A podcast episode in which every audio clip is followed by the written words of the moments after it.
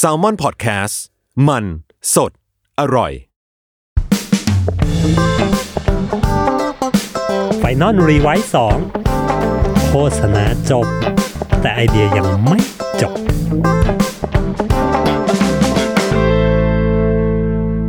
สวัสดีจ้าทุกท่านกลับมาพบกับ Final r e v i s e 2 Podcast โฆษณาจบแต่ไอเดียมันยังไม่จบจ้า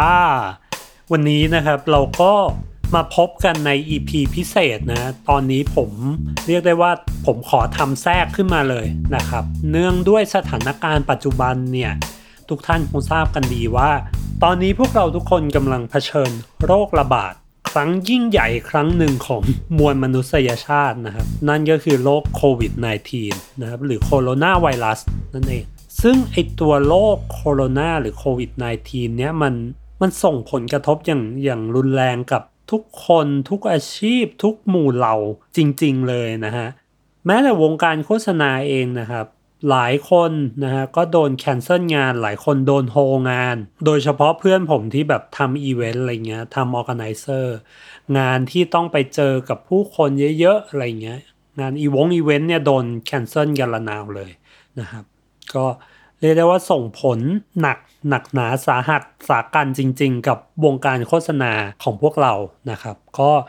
ยังไงก็ขอให้ทุกท่านนะครับ อดทนแล้วก็ก้าวผ่านมันไปให้ได้นะฮะใครมีฝิ่น ใครมีอะไร ใครมีงานประจำอะไร ปรับตัวยังไงได้ ขอให้ปรับตัวนะฝิ่นที่เข้ามาอะไรที่เข้ามา ขอให้รับไว้อะไรที่มันเป็นเงินอะไรที่มันเป็นทอง อะไรทำได้ก็ขอให้ทำกันไว้ก่อนนะครับ แล้วก็ขอให้ทุกคนปลอดภัยจากโรคโควิด -19 นี้ละกันนะครับ กลับมาสู่ EP นี้ของเรานะครับ อย่างที่ทราบกันดีว่าช่วงนี้เราเราเจอกับสภาวะที่ทุกคนต้องอยู่กักตัวกันอยู่ที่บ้านนะครับ เจลล้างมงล้างมืออะไรก็อาจจะหากันยากนิดนึงนะครับ หลายคนต้องทำงานอยู่ที่บ้านนะครับ แล้วก็แบรนด์หลาย ๆ แบรนด์ ช่วงนี้ก็เริ่มมีการออกมา action อะไรบางอย่างนะครับ จริง ๆ ก็ ก็เริ่ม action กันมาเรื่อยๆ แล้วแหละ ซึ่งวันนี้ครับผมจะมาชวนคุยถึงเรื่องการออกมาเคลื่อนไหวหรือออกมา take action อะไรบางอย่างของแบรนด์นะครับ ที่มีต่อสถานการณ์โควิดนี้นะครับหลายสิ่งหลายอย่าง พอแบรนด์ออกมาเคลื่อนไหวแล้ว เฮ้ย ทุกคนชื่นชมและทุกคนรู้สึกว่า เฮ้ย เจ๋งว่ะ เฮ้ย คิดได้ไงวะ คือจริงๆก็อยากจะบอกว่า เฮ้ยในในภาวะวิกฤตแบบนี้มันก็ยังมีที่ว่างให้กับไอเดีย มันมีที่ว่างให้กับแบรนด์ได้ออกมาทำอะไรอยู่นะ ไม่ใช่ว่าเฮ้ยพอเจอวิกฤตแบบนี้แล้วเราจะนิ่งเฉยเลยอะไรเงี้ยมันก็ต้องปรับตัวกันไปนะครับ เคสแรกครับการเคลื่อนไหวแบบแรกที่ที่ผมลองหยิบยกมาพูดคุยกันวันนี้ อย่างที่ทราบกันดีครับพอมันเกิดสถานการณ์แบบนี้ปุ๊บของพวกแมสหน้ากากหายากมาก เจลล้างมือ แอลกอฮอล์ล้างมือนะหายากมาก เพราะว่ามันมีคนบางส่วนที่แบบกักตุนสินค้าไป ทีนี้ลองมาดูกันว่าแบรนด์นะฮะแบรนด์ที่เป็นเหมือนห้างสรรพสินค้าหรือร้านซูเปอร์มาร์เก็ตเนี่ยเขาจะรับมือกับพวกที่ชอบกักตุนสินค้ายังไงกันบ้างนะครับเคสแรกผมให้ชื่อว่าเคสดัดหลังพวกชอบกักตุนนะครับ ที่ญี่ปุ่นครับมันจะมี ห้างสรรพสินค้าที่ชื่อว่าดองกี้ดองกี้โฮเต้นะจริง ๆ มีสาขาที่บ้านเราด้วยดองกี้ก็จะเป็นร้านที่ขนาดเหมือนซูเปอร์มาร์เก็ตนะแต่ก็จะขายทุกสิ่งทุกอย่างสากกะเบือยันเรือรบเลยนะครับแมสเมอร์อะไรเขาก็มีขายอาหารสดเขาก็มีขายนะครับ ซึ่งมันก็จะมีคนบางประเภทนะครับที่กักตุนแมสกักตุนหน้ากากเอาไว้นะครับ สิ่งที่ดองกี้โฮเต้เขาเขาทำก็คือ เขาบอกออกมาบอกก่อนนะว่าเฮ้ยให้ซื้อคนละชิ้นก็ไม่เชื่อกัน ก็ซื้อตุนตุนตุนตุนตุนนะสิ่งที่เขาทำเขาก็เลย คุณอยากซื้อกี่ชิ้นคุณก็ซื้อไป แต่ว่าแมสแพ็คแรกราคา 300 เยน 90 บาท แต่ถ้าคุณอยากซื้อแพ็คที่ 2 แพ็คที่ 3 ซื้อได้ อยากซื้อซื้อเลย แต่คุณต้องซื้อในราคา 10,000 เยน แพ็คที่ 2 10,000 เยน แพ็คที่ 3 ก็ 10,000 เยน อยากซื้อเหรอ ซื้อดิ แพ็คละ3,000นะจะเอาไปเก็งกำไรก็ก็เรื่องแย่แหละนะฮะ อันนี้ก็เป็นของดองกี้โฮเต้ที่ญี่ปุ่น ที่เดนมาร์กครับ มีการใช้วิธีเดียวกันนี้เหมือนกันนะเป็นการดัดหลังพวกกักตุนนะครับ ห้างซูเปอร์มาร์เก็ตที่ชื่อว่า Meny Meny ก็จะเป็นซูเปอร์ที่ขายของแบบทั่วไปเลยขายอาหารขายเครื่องของอุปโภคบริโภคนะครับเขาก็ทำใช้วิธีการเดียวกันกับกับพวกที่ชอบมาซื้อ มาหอบเอาเจลล้างมือกลับบ้านไปเยอะๆนะครับ ด้วยความที่ของมันขาดเนาะเขาก็เลยตั้งราคาว่าเจลล้างมือขวดแรกราคา 40 40 โครนเดนมาร์กก็คูณ 5 ไปก็ประมาณ 200 บาทนะครับ แต่ถ้าคุณจะซื้อเจลขวดที่ 2 นะครับ คุณสามารถซื้อได้เลยในราคา 1,000 โครน 5,000 บาท เอาเซซื้อเลยซื้อเลยจ้า อันนี้ก็เป็นวิธีดัดหลังพวกชอบกักตุน บอกให้ซื้อทีละชิ้นไม่ยอมเชื่อกันใช่ไหม ถ้างั้นชิ้นที่ 2 ฉันคิดราคาแพงเป็นพิเศษเลยนะครับ เคสที่2ครับ เคสที่ 2 ก็คือเป็นการที่แบรนด์เนี่ยออกมาปรับตัวและเปลี่ยนวิถีของแบรนด์เพื่อช่วยสังคมเพื่อช่วยชุมชนนั้นจริง ๆนะครับ อย่างที่บอกว่าช่วงเนี้ยพวกเจลล้างมือเนี่ยหรือแอลกอฮอล์เนี่ยหายากหายากมาก ๆ เลยนะ หลาย ๆ แบรนด์ที่เขาผลิตของที่มันอาจจะไม่ได้เกี่ยวกับเจลล้างมือ แต่ว่าเขามีส่วนผสมของแอลกอฮอล์อยู่เป็นหลักนะครับเขาก็ปรับตัวปรับลายการผลิตของแบรนด์ให้มาเป็นการแทนที่จะผลิตสินค้าปกติ ที่ทุกวันนี้อาจจะขายไม่ได้แล้วในสภาวะแบบนี้ เขาปรับลายการผลิตให้มาผลิตตัวเจลล้างมือนะครับหรือแอลกอฮอล์ล้างมือ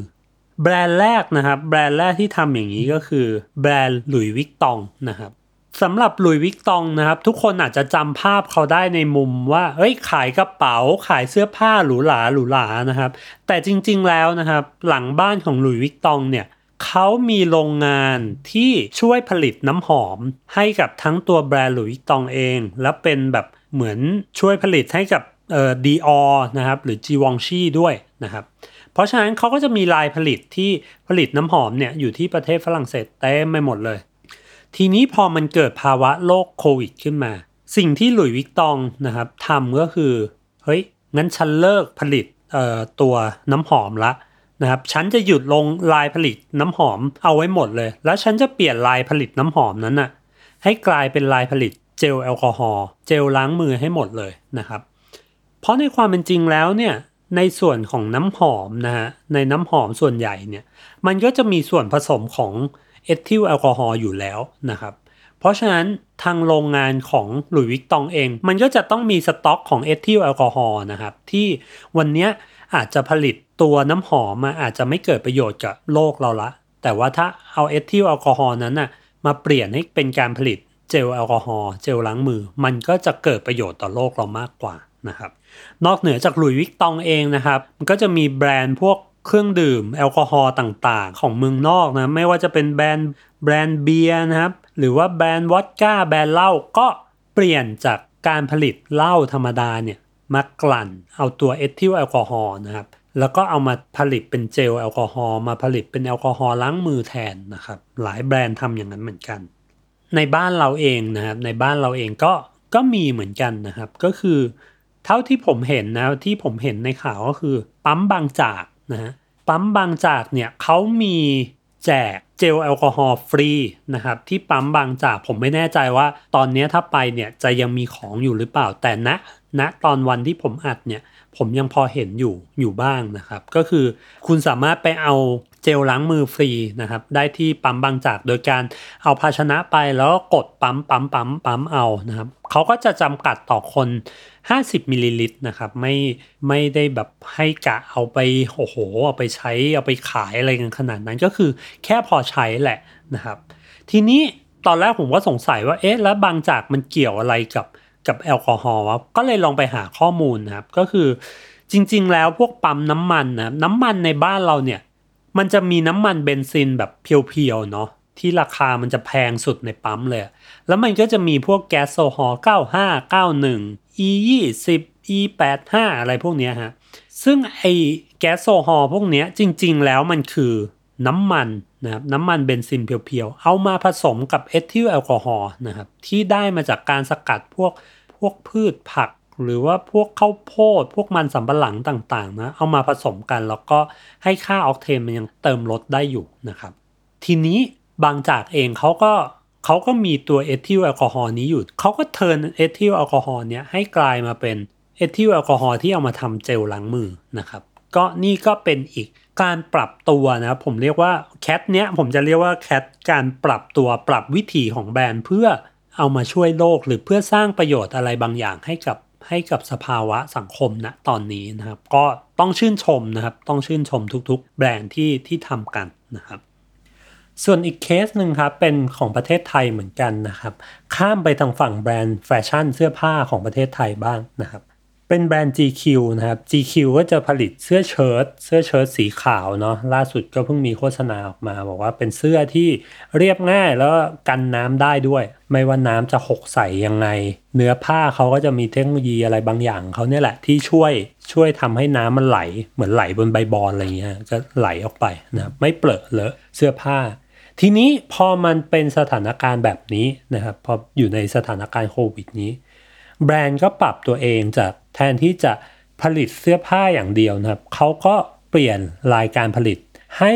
มาเป็นการผลิตแมสหน้ากากที่เราใส่กันเนี่ยฮะซึ่งความเจ๋งของเขาก็คือเขาก็ใช้เทคโนโลยีที่ทำอยู่บนเสื้อผ้าของเขาที่มันเป็นผ้ากันน้ำเนี่ยเอามาเป็นผ้าแมสชั้นนอก ซึ่งก็จะช่วยให้เวลามีละอองหรือมีอะไรกระเด็นเข้ามาใส่ มันก็จะไม่ไม่เลอะนะแล้วก็ไม่ซึมเข้าไปในในปากในหน้าของเรานะครับ ซึ่งจริงๆก็ถือว่าเป็นการใช้เทคโนโลยี หรือใช้ความเป็นแบรนด์ของตัวเอง ได้เข้ากับยุคกับสมัยได้โอเคมากๆเลยนะฮะเพราะว่าอย่างที่รู้ๆกันว่าพวกแมสผ้าที่เราทำกันกันเองขึ้นมาเนี่ยที่เย็บกันเองขึ้นมา มันก็จะไม่ได้กันน้ำมันก็ช่วยกันกันฝุ่นกันละอองฝอยอะไรได้ประมาณนึง แต่ว่ามันก็คงทำหน้าที่ได้ไม่เท่ากับหน้ากากอนามัยที่ใช้ทางการแพทย์ที่มันมีสารเคลือบกันน้ำด้วย พอ GQ ทำแบบนี้ออกมาก็ถือว่าตอบโจทย์ได้อย่างดีทีเดียวนะครับกับสถานการณ์แบบนี้ ก็เรียกได้ว่ากราบขอบพระคุณงามๆนะฮะ ซึ่งตอนนี้เนี่ยพยายามจะเข้าไปซื้ออีกรอบหนึ่งไม่สามารถซื้อได้แล้วนะหมดไปแล้วนะครับเดี๋ยวรอผลิตล็อตใหม่ อีกแคตตากรีหนึ่งนะครับผมเรียกว่าแคตตากรีบริจาคเงินแหละ แต่ขอบริจาคแบบหล่อๆนิดนึง ขอบริจาคแบบมีสตอรี่นิดนึง ซึ่งไอการกระทำแบบนี้ผมว่าก็ต้องช่างใจดูดีๆ เหมือนกันนะ เพราะว่าคือถ้าออกตัวแรงเกินไปหรือถ้าพูดจามด้วยน้ำเสียงที่มันไม่โอเคอะ ด้วยน้ำเสียงที่ที่เรารู้สึกว่าเฮ้ยแล้วทำไมไม่บริจาคไปตั้งแต่แรกวะเราก็อาจจะโดนตีตีกลับได้ เราก็อาจจะโดนด่าได้นะ อันนี้ก็ต้องต้อง weight น้ำหนักดูดีๆ ใน category เนี้ยผมมีอยู่เคสหนึ่งนะครับ ก็คือ Coke Coke ของฟิลิปปินส์เนี่ยออกมาทำเป็น print ad นะ print ad เป็น copy ad ตัวโตๆเลยนะครับ แล้วก็เขียนเป็นก๊อปปี้บอกว่าเออเนี่ย Coke ฟิลิปปินส์จะขอทำการ ตัดงบโฆษณา ตัดงบโฆษณาบางส่วนนะครับ ช่วงนี้เราจะโฮโฆษณากันไว้ก่อน เราจะไม่ทำโฆษณาเพื่อที่ว่าเราจะได้เอางบโฆษณาเนี้ยไปบริจาคให้กับโรงพยาบาล ไปบริจาคซื้อข้าวซื้อของอะไรให้กับหมอ เพื่อเอามาซื้ออุปกรณ์การแพทย์เพื่อรักษาโรคโควิดนะครับ อันนี้ก็เป็น category ให้บริจาคแบบหล่อๆนะครับ อีก category หนึ่งนะครับผมเรียกว่าเป็น category ที่แบรนด์ออกมา เรียกว่าให้กำลังใจแล้วก็ทำให้ผู้คนที่ต้องกักตัวเนี่ยไม่เบื่อจนเกินไปนะครับให้กำลังใจคนที่กักกันตัวด้วยกันเองนะครับผมแบรนด์ที่จะยกขึ้นมาก็จริง ๆ ก็หลากหลายแบรนด์นะทำคล้าย ๆ กันหมดนะครับ ก็คือ Steam นะครับ Steam ก็คือเป็นเรียกว่าเป็นแพลตฟอร์มที่เอาไว้ให้เราซื้อซื้อเกมนะครับดาวน์โหลดเกมแล้วก็เล่นในในคอมนะครับอย่าง Steam และอย่างค่ายเกมหลาย ๆ เกมนะครับ และรวมถึง Pornhub ทุกคนทราบกันดีนะว่า Pornhub มีอะไรอยู่ในนั้น แพลตฟอร์มเหล่านี้ครับออกมาป่าวประกาศว่าเฮ้ยเรามีการแจกเกมฟรีนะ หรือลดราคาเกมฟรีให้เล่นเกมฟรีจนถึงระยะเวลาที่กักตัวนะฮะ อย่าง Pornhub เองก็มีแจกเป็นเหมือนแบบฟรี membership ช่วงแบบ 3 วัน 7 วัน 5 วันในช่วงช่วงนี้นะครับ ก็เป็นการเคลื่อนไหวที่เหมือนเรากักกันตัวนะเราคอน sumer กักกันตัวตัวเองนะฮะก็ไม่รู้จะทำอะไรดีนะครับ แบรนด์เหล่านี้ก็เลยพวกเขาเนี่ยลองให้พวก consumer เนี่ย ได้ลองใช้แบรนด์ของเขาฟรีๆนะครับก็ถือว่าเป็นการเคลื่อนไหวเป็นการ take action ที่ที่โอเคแล้วก็ทำได้ง่าย ๆด้วยนะครับ แล้วก็ผมว่ามันเป็นการทำให้เราสามารถมีเรียกว่ามี user เพิ่มขึ้นนะครับ พวกแบรนด์พวกนี้พวกที่เป็นแพลตฟอร์มต่างๆ มันก็เหมือน Netflix เหมือน Spotify อะไรอย่างเงี้ยฮะเป้าหมายหลักๆ เขาคือทำยังไงก็ได้ให้มันมี user เพิ่มขึ้นเรื่อยๆ เพิ่มขึ้นเรื่อยๆ เพราะว่าพอมันมี user เพิ่มขึ้นปุ๊บ เขาก็สามารถเอา Data ข้อมูลของ User ตรงนี้ไปต่อรองไปทำอะไรได้นะเพราะฉะนั้นการที่ Pornhub หรือ Steam หรือว่าค่ายเกมต่างๆ เช่น Ubisoft ออกมาให้ให้ใช้บริการได้ฟรีเนี่ยก็เป็นการดึง User เข้ามาเพิ่มฐาน User ให้มากขึ้นนะครับเรียกได้ว่า win-win กันทั้งสองฝ่ายนะครับอีก category หนึ่งครับ ผมให้ชื่อว่าเป็น category ให้ข้อมูลแบบมีไอเดียนะครับ ในช่วงนี้นะครับในช่วงที่มีภาวะโรคระบาดโควิดเนี่ยมันมีข้อมูลหลากหลายเต็มไปหมดเลยเฮ้ยต้องล้างมือว่ะเฮ้ยต้อง social distance ว่ะแต่ว่ามันก็มีบางแบรนด์ที่เอาข้อมูลตรงเนี้ยมาถ่ายทอดออกมา ให้มันมีไอเดียให้มันมีเรียกได้ว่า มีความน่าดูมีความเข้าถึงง่ายมากขึ้นนะครับ แบรนด์แรกนะครับ แบรนด์แรกก็คือเดตตอเดตตอเราก็ทราบกันดีนะว่าเป็นแบรนด์ที่เขาทำน้ำยาฆ่าเชื้อนะครับ ก็มันก็เหมาะกับสถานการณ์ช่วงนี้เนาะคือ ถ้าจะมีสักแบรนด์หนึ่งที่จะออกมาพูดเรื่องการแบบเฮ้ยล้างมือให้สะอาด หรือว่าฆ่าเชื้อมือให้สะอาดเดตตอเนี่ยแหละก็ก็เป็นแบรนด์ที่ที่แมชพอดีกับช่วงนี้เหมือนกันครับสิ่งที่เดตตอทำนะครับเดตตอที่ประเทศอินเดีย สิ่งที่เขาทำก็คือเขาอยากรณรงค์ให้คนเนี่ย ล้างมือนะครับ ล้างมือกันบ่อยๆ เลย จะได้แบบพวกเชื้อโรคเชื้อโรคอะไรที่ติดอยู่ที่มือจะได้หายไปให้หมดนะครับคือแทนที่เขาจะออกมาบอกแบบเอ้ยมาล้างมือกันเถอะขั้นตอนที่ 1 2 3 4 5 เป็นอย่างนี้อย่างนี้อย่างนี้นะ มันก็จะดูน่าเบื่อไปนะครับ สิ่งที่ Dettol ทำก็คือเขาออกเป็นเรียกว่าเป็น challenge หนึ่งใน TikTok ถ้าใครรู้จักแอป TikTok ก็จะรู้ดีว่าแต่ละอาทิตย์มันจะชอบมี challenge นู่น challenge นี่ challenge เดี๋ยวให้เต้นนู่น เดี๋ยวให้เต้นนี่ เดี๋ยวให้ทำหน้าตลกตลก เดี๋ยวให้แบบทำมือเป็นตามอีโมจิอะไรเงี้ยครับเดตต่อเขาก็ออกมาทำเป็นชื่อว่า watching challenge ไอ้ watching hand challenge นะครับ ก็คือให้ทำท่าล้างมือเนี่ยแหละ แต่ว่าแทนที่จะล้างปกติ เขาทำเป็นท่าเต้นเนาะเขาครีเอทเป็นท่าเต้นในการล้างมือ แล้วก็ไปโคกับศิลปินของอินเดียนะครับทำเพลงขึ้นมา เพลงมันก็จะร้องแต่ washing your hand washing your hand นั่นแหละนะแล้วเขาก็จะมีเหมือนเป็นกราฟิกที่บอกว่าคุณต้องทำล้างแบบนี้นะ ล้างข้างหน้า ล้างข้างหลัง ล้างซอกมือ ล้างกำปั้น ล้างนิ้วโป้ง ล้างซอกเล็บ ล้างแบบว่าฝ่ามือ ล้างอุ้งมืออะไรเงี้ย ทั้งหมด เป็นท่าเต้นหมดเลยนะครับ ภายใน 4 วันแรกที่เด็ดต่อปล่อยแคมเปญนี้ออกมา คนเล่นกันประมาณ 8 ล้านคนนะแมสเซจว่าเฮ้ยคุณต้องล้างมือยังไง มันถูกกระจายออกไปได้เร็วมากนะผ่านตัว challenge นี้นะครับ ผมคิดว่านะตอนนี้ก็น่าจะยังคง active อยู่ลองไปเล่นกันได้นะครับ Washing Hand Challenge นะครับจากเดตต่อซึ่งอันนี้เดตต่อที่อินเดียเขาทำนะครับ ซึ่งผมก็เห็นแบรนด์ไทยนะครับ ก็คือแบรนด์ สบู่ Protex ก็ออก Challenge ในลักษณะคล้าย ๆ กันก็คือ Washing Hand Challenge เหมือนกันนะครับ แต่ก็เหมือนจะใช้คนละคนละแฮชแท็กนะครับ อันนี้เป็นของ Dettol นะครับ ต่อมาเป็นหนังสือพิมพ์ New York Times นะครับ New York Times อยากจะให้ข้อมูลเรื่อง Social Distancing ก็คือการเว้นระยะห่างระหว่างคนสองคนเพื่อให้โรคมันมันไม่ติดกันง่ายๆนะเพื่อเป็นการจำกัดวงความเสี่ยงของการติดโรค ถ้าเป็นหนังสือพิมพ์อื่นๆ ก็คงเป็นการให้ข้อมูลแบบก็เป็นพรืดเป็นพรืดเป็นตัวหนังสือปกตินะฮะแต่สิ่งที่ New York ทำ New York Times ทำนะครับเขาพิมพ์ข้อมูลนะครับ ก็คือเป็นคอลัมน์หนังสือพิมพ์นั่นแหละ แต่ในระหว่างคอลัมน์อะเขามีภาพเป็นกราฟิกคนนะครับ ยืนอยู่แล้วก็ตีเป็นวงล้อมนะฮะแล้วตัวหนังสือทั้งหมดมันก็จะหลบหลบหลบหลบหลบหลบหลบตัวคนคนนี้ เป็นรัศมีวงกลมนะ ซึ่งพอผมเห็นครั้งแรกผมรู้สึกเฮ้ยวิชวลแม่งโคตรสตันเลยเพราะว่าอันนี้มันคือสื่อหนังสือพิมพ์ หนังสือพิมพ์คอลัมน์หนังสือพิมพ์มันเป็นอะไรที่มันมีความเชย มันมีความเป็นแพทเทิร์นมันมีความต้องเป็นอย่างเงี้ยอย่างเงี้ยอยู่ แต่พอมันมีวิชวลนี้อยู่แทรกอยู่กลางคอลัมน์หนังสือพิมพ์อะมันเลยเกิดความอิมแพกมาก ๆ นะฮะ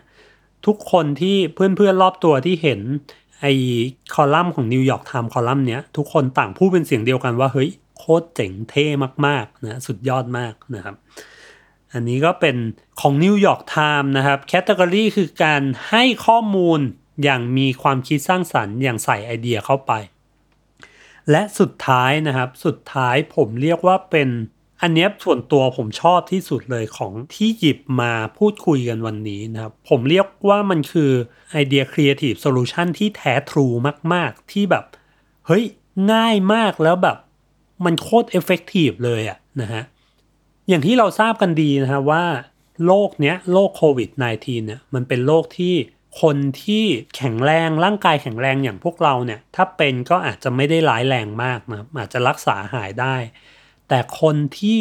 หนักหนาสาหัสก็คือคนแก่นะคนที่มีโรคประจำตัวคนพิการนะฮะและเมื่อมันเกิดภาวะนี้ขึ้นนะภาวะโรคระบาดโควิดขึ้น สิ่งที่เกิดตามขึ้นมาคือเฮ้ยผู้คนต่าง panic กันต่างแบบไปกักตุนไปซื้อของไปแบบถล่มซูเปอร์มาร์เก็ตแล้วก็ซื้อของมาตุนตุนตุนตุนตุนตุนตุนไว้นะฮะ ในในในทางภาษาอังกฤษเนี่ยเขาจะเรียกว่า panic buying นะครับ ก็คือซื้อแบบโดยความแตกตื่นโดยไม่โดยขาดความยั้งคิดนั่นแหละ ทีนี้ความน่าเศร้าของของการ panic buying ก็คือ มันมีคนบางกลุ่มที่สามารถซื้อได้ สามารถไปได้แล้วก็ซื้อได้ เพราะว่าเขาสามารถแย่งทัน เขาสามารถมีเลี้ยวแรงในการแย่งมีแบบขนได้ขนนะ แต่มันก็จะมีคนอีกบาง จำพวกนะครับที่เขาไม่มีแรงพอที่จะไปต่อสู้กับคนพวกนี้นะฮะนั่นก็คือคนแก่คนพิการ ซึ่งเอาจริงผู้คนพวกนี้เขาเขาต้องการอาหารเขาต้องการสินค้ามากกว่า ไม่ใช่มากกว่าสิ มันก็มากพอๆกับพวกเรานั่นแหละนะมากพอๆกับคนที่แบนแพนิคบายยิ่งนั่นแหละนะแล้วจะทำยังไงนะแล้วถ้าคนเหล่านี้เขาไปแย่งซื้อไม่ทันนะเราจะทำยังไงกันดีนะฮะ มันมีซูเปอร์มาร์เก็ตหนึ่งนะครับ ในประเทศออสเตรเลีย ชื่อว่า Woolworth นะ Woolworth Supermarket เขาจัดทำแคมเปญ Elderly Happy Time ขึ้น Elderly Happy Time คืออะไร มันจะเป็นช่วงเวลาที่เขาจำกัดคนเข้าในซูเปอร์เนี้ยจำกัดเฉพาะคนแก่และคนพิการเท่านั้นนะ คนพิการก็ต้องมีบัตรจากทางรัฐด้วยนะ ว่าเฮ้ยคุณคือคนพิการได้รับการรับรองว่าคุณคือคนพิการนะฮะไม่ใช่ว่าใครจะเข้ามาก็เข้าได้นะ ซึ่งช่วงเวลาที่เขาจะให้คนเหล่านี้สำรองเวลาให้คนเหล่านี้เข้าคือช่วงก่อนห้างเปิดนะ ก็คือตั้งแต่ประมาณ7โมงถึง8โมงเช้า เพราะฉะนั้นคุณมั่นใจได้เลยว่า คุณเข้าไปจะไม่มีใคร ไม่มีเหล่าฝูงซอมบี้มาแย่งของคุณ ก็จะมีแต่คนแก่ที่ค่อยๆซื้อกันนะครับ แล้วก็จะเป็นช่วงเวลาที่ของทุกอย่างมันจะมาสต็อกมันเต็มไปหมด ผมเห็นครั้งแรกแล้วรู้สึกแบบ เฮ้ยโคตรน่ารักเลยอะ่ะคือคือมันไม่ต้องมีความครีเอทีฟจ๋าๆอะไรมากแต่สิ่งที่เขาทำมันช่างเป็นวิธีที่โคตร effective เลยอะแล้วโคตรแบบเห็นผลมากแล้วรู้สึกแบบดีต่อใจโคตรๆนะ คือผมเชื่อได้ว่าถ้าสมมุติมีการส่งเคสเข้าไปในงานประกวดทั้งหลายทั้งแหล่ ไอเดียเนี้ยมันจะเป็นไอเดียที่ไม่มีใครฆ่าลงนะเพราะมันเป็นไอเดียที่แบบดูและดีต่อใจมากทุกคนพร้อมที่จะเอาใจช่วยมันมากนะครับ ก็วันนี้ก็เป็นทั้งหมดทั้งมวลนะครับ ทั้งหมดทั้งมวลที่หยิบมาคุยกันในวันนี้นะครับ ก็อย่างที่บอกคือสถานการณ์แบบเนี้ยทุกคนก็เกิดความตระหนกเกิดความตื่นกลัว แต่ว่าในความเป็นจริงแล้ว ในทุกๆวิกฤตเนี่ยมันยังมีโอกาสอยู่เสมอนะครับ สำหรับแบรนด์เอง ถ้ามีการออกมา take action ได้อย่างเหมาะสม หรือ take action ได้ได้ใจคน มันก็จะเป็นช่วงเวลาที่สามารถ turn วิกฤตให้กลายเป็นโอกาสได้ แต่ก็ต้องระวังการเล่นกับกับสถานการณ์นี้เหมือนกัน ถ้าคุณออกมา take action แล้วอยากจะแอบขายของ อยากจะซ่อนขายของโดยที่คุณไม่ได้หวังดีจริงๆนะ่ะมั่นใจได้เลยว่าสถานการณ์ช่วงนี้ คุณโดนด่าแน่นอน เพราะฉะนั้นอันนี้ในมุมผมนะสำหรับ marketer สำหรับครีเอทีฟทุกๆ คนที่อยากจะทำอะไร อยากจะทำแคมเปญอะไรในช่วงนี้สิ่งที่อยากให้คำนึงถึงเยอะๆเลยมาก ๆเลยก็คือเฮ้ยเราทำด้วยใจไม่เอาเปรียบคนอยู่จริง ๆ หรือเปล่านะฮะหวังดีต่อต่อคนอยู่จริงหรือเปล่า ถ้าคุณมีความแบบซ่อน hidden agenda อะไรบางอย่าง คุณพร้อมโดนแหกแน่นอนนะช่วงเวลาเหล่านี้นนะฮะเพราะฉะนั้นช่วงนี้ในวิกฤตมีโอกาสฮะแบรนด์สามารถออกมา take action ได้ แต่ต้องเป็นการ take action ที่ หวังดีต่อคนจริง ๆ เห็นใจเห็นอกเห็นใจเพื่อนมนุษย์จริงๆนะครับ แล้วพวกเราทุกคนจะอยู่รอดไปด้วยกันได้นะครับขอให้ทุกคน